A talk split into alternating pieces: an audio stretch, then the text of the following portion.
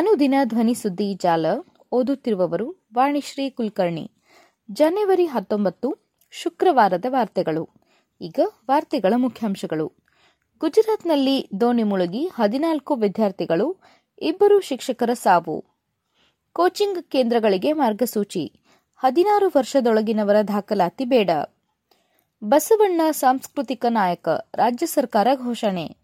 February ಹದಿನಾರರಂದು ರಾಜ್ಯ budget ಮಂಡನೆ. ಈಗ ವಾರ್ತೆಗಳ ವಿವರ. ಗುಜರಾತ್ನಲ್ಲಿ ದೋಣಿ ಮುಳುಗಿ ಹದಿನಾಲ್ಕು ವಿದ್ಯಾರ್ಥಿಗಳು, ಇಬ್ಬರು ಶಿಕ್ಷಕರು ಸಾವು. ಗುಜರಾತ್ನ ವಡೋದರಾ ನಗರ ಹೊರವಲಯದ ಕೆರೆಯೊಂದರಲ್ಲಿ ಗುರುವಾರ ದೋಣಿ ಮಗುಚಿಕೊಂಡಿದ್ದು, ಪ್ರವಾಸಕ್ಕೆ ತೆರಳಿದ ಹದಿನಾಲ್ಕು ವಿದ್ಯಾರ್ಥಿಗಳು ಮತ್ತು ಇಬ್ಬರು ಶಿಕ್ಷಕರು ಮೃತಪಟ್ಟಿದ್ದಾರೆ. ಶಾಲೆಯೊಂದರ ಇಪ್ಪತ್ನಾಲ್ಕು ವಿದ್ಯಾರ್ಥಿಗಳು, ನಾಲ್ವರು ಶಿಕ್ಷಕರು ಪ್ರವಾಸಕ್ಕೆ ತೆರಳಿದ್ದರು. ಹೊರವಲಯದ ಹರ್ನಿ ಕೆರೆಯಲ್ಲಿ ಅವಘಡ ಸಂಭವಿಸಿದೆ. ನಾಪತ್ತೆಯಾಗಿರುವ ಇತರರಿಗೆ ಶೋಧ ಕಾರ್ಯ ನಡೆದಿದೆ.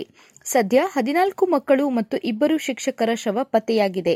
ಒಬ್ಬ ವಿದ್ಯಾರ್ಥಿಯನ್ನು ರಕ್ಷಿಸಿದ್ದು ಆಸ್ಪತ್ರೆಗೆ ದಾಖಲಿಸಲಾಗಿದೆ ಎಂದು ಅಧಿಕಾರಿಯೊಬ್ಬರು ತಿಳಿಸಿದರು. ಕೆರೆಯಲ್ಲಿ ದೋಣಿ ಮುಗುಚಿ ಪಿಕ್ನಿಕ್ಗೆ ಹೊರಟಿದ್ದ ಹದಿನಾಲ್ಕು ಮಕ್ಕಳು, ಇಬ್ಬರು ಶಿಕ್ಷಕರು ಸಾವಿಗೀಡಾಗಿರುವ ದುರ್ಘಟನೆ ಗುಜರಾತ್ನ ಅಹಮದಾಬಾದ್ನಲ್ಲಿ ಗುರುವಾರ ಸಂಭವಿಸಿದೆ ಎಂದು ಅಧಿಕಾರಿಗಳು ತಿಳಿಸಿದ್ದಾರೆ. ಮೃತ ಮಕ್ಕಳೆಲ್ಲ ಹತ್ತು ವರ್ಷದವರಾಗಿದ್ದಾರೆ. ಘಟನೆಗೆ ಕಾರಣ ತಿಳಿದು ಬಂದಿಲ್ಲ. ದೋಣಿಯಲ್ಲಿ ತೆರಳಿದ್ದವರಲ್ಲಿ ಯಾರೂ ಜೀವರಕ್ಷಕ ಕವಚ ಧರಿಸಿರಲಿಲ್ಲ ಎಂದು ಘಟನೆಯ ಪ್ರತ್ಯಕ್ಷದರ್ಶಿಗಳು ತಿಳಿಸಿದ್ದಾರೆ.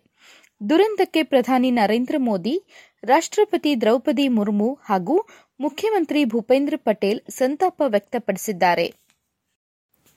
ಕೋಚಿಂಗ್ ಕೇಂದ್ರಗಳಿಗೆ ಮಾರ್ಗಸೂಚಿ. ಹದಿನಾರು ವರ್ಷದೊಳಗಿನವರ ದಾಖಲಾತಿ ಬೇಡ. ಕೋಚಿಂಗ್ ಕೇಂದ್ರಗಳಿಗೆ ದಾಖಲಾಗುವ ವಿದ್ಯಾರ್ಥಿಗಳ ವಯಸ್ಸು ಹದಿನಾರು ವರ್ಷಕ್ಕಿಂತ ಕೆಳಗಿರಬಾರದು. ದಾರಿ ತಪ್ಪಿಸುವಂತಹ ಸುಳ್ಳು ಭರವಸೆಗಳನ್ನು ನೀಡುವಂತಿಲ್ಲ ಮತ್ತು ರ್ಯಾಂಕ್ ಅಥವಾ ಅಧಿಕ ಅಂಕಗಳ ಗ್ಯಾರಂಟಿ ನೀಡುವಂತಿಲ್ಲ ಎಂಬ ಷರತ್ತುಗಳನ್ನು ಒಳಗೊಂಡ ಹೊಸ ಮಾರ್ಗಸೂಚಿಯನ್ನು ಕೇಂದ್ರ ಶಿಕ್ಷಣ ಮಂತ್ರಾಲಯ ಗುರುವಾರ ಬಿಡುಗಡೆ ಮಾಡಿದೆ.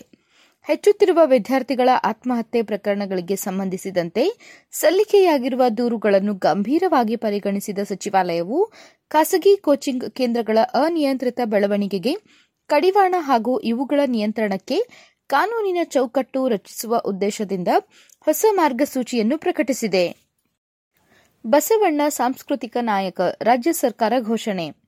ಹನ್ನೆರಡನೇ ಶತಮಾನದಲ್ಲಿ ಕಾಯಕ ಜೀವಿಗಳ ಚಳುವಳಿಯ ಮೂಲಕ ಸಾಮಾಜಿಕ ಕ್ರಾಂತಿಯನ್ನೇ ನಡೆಸಿ ವಚನಗಳ ಮೂಲಕ ಜಾಗೃತಿ ಮೂಡಿಸಿದ ಜಗಜ್ಯೋತಿ ಬಸವೇಶ್ವರರನ್ನು ಕರ್ನಾಟಕದ ಸಾಂಸ್ಕೃತಿಕ ನಾಯಕ ಎಂದು ರಾಜ್ಯ ಸರ್ಕಾರ ಘೋಷಿಸಿದೆ. ಗುರುವಾರ ನಡೆದ ಸಚಿವ ಸಂಪುಟ ಸಭೆಯಲ್ಲಿ ಬಸವ ಪಥಕ್ಕೆ ಅಗ್ರಸ್ಥಾನ ನೀಡಲು ಕಾಂಗ್ರೆಸ್ ನೇತೃತ್ವದ ಸರ್ಕಾರ ತೀರ್ಮಾನಿಸಿದೆ. ಸಂಪುಟ ಸಭೆಯ ಬಳಿಕ ನಡೆದ ಸುದ್ದಿಗೋಷ್ಠಿಯಲ್ಲಿ ಮಾತನಾಡಿದ ಕಾನೂನು ಸಚಿವ ಎಚ್ ಕೆ ಪಾಟೀಲ್ ಅವರು, ಬಸವಣ್ಣ ಅವರ ನೇತೃತ್ವದಲ್ಲಿ ಜಾತಿ ಭೇದ ಮತ್ತು ಲಿಂಗ ತಾರತಮ್ಯವಿಲ್ಲದ ಸಮಾಜವನ್ನು ರೂಪಿಸುವ ಕೆಲಸ ನಡೆಯಿತು. ಭಾರತದ ಸಂವಿಧಾನವು ಇದನ್ನೇ ಎತ್ತಿ ಹಿಡಿದಿದೆ. ಅಲ್ಲದೆ ರಾಜಕೀಯ, ಸಾಮಾಜಿಕ, ಆರ್ಥಿಕ ಹಾಗೂ ತಾತ್ವಿಕ ಮೌಲ್ಯಗಳನ್ನು ಬಸವಣ್ಣನವರು ಪ್ರತಿಪಾದಿಸಿದ್ದರು. ಅವರು ವಿಶ್ವ ಶ್ರೇಷ್ಠ ಮೌಲ್ಯಗಳನ್ನು ಪ್ರತಿಪಾದಿಸಿದ್ದ ಮಹಾನ್ ವ್ಯಕ್ತಿ ಆಗಿರುವುದರಿಂದ ಕರ್ನಾಟಕದ ಸಾಂಸ್ಕೃತಿಕ ನಾಯಕ ಎಂದು ಘೋಷಿಸಲು ತೀರ್ಮಾನಿಸಲಾಯಿತು.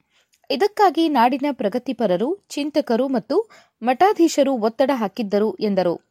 ಲೋಕಸಭಾ ಚುನಾವಣೆ ಕಾರಣಕ್ಕೆ ಈ ಘೋಷಣೆ ಮಾಡಿಲ್ಲ.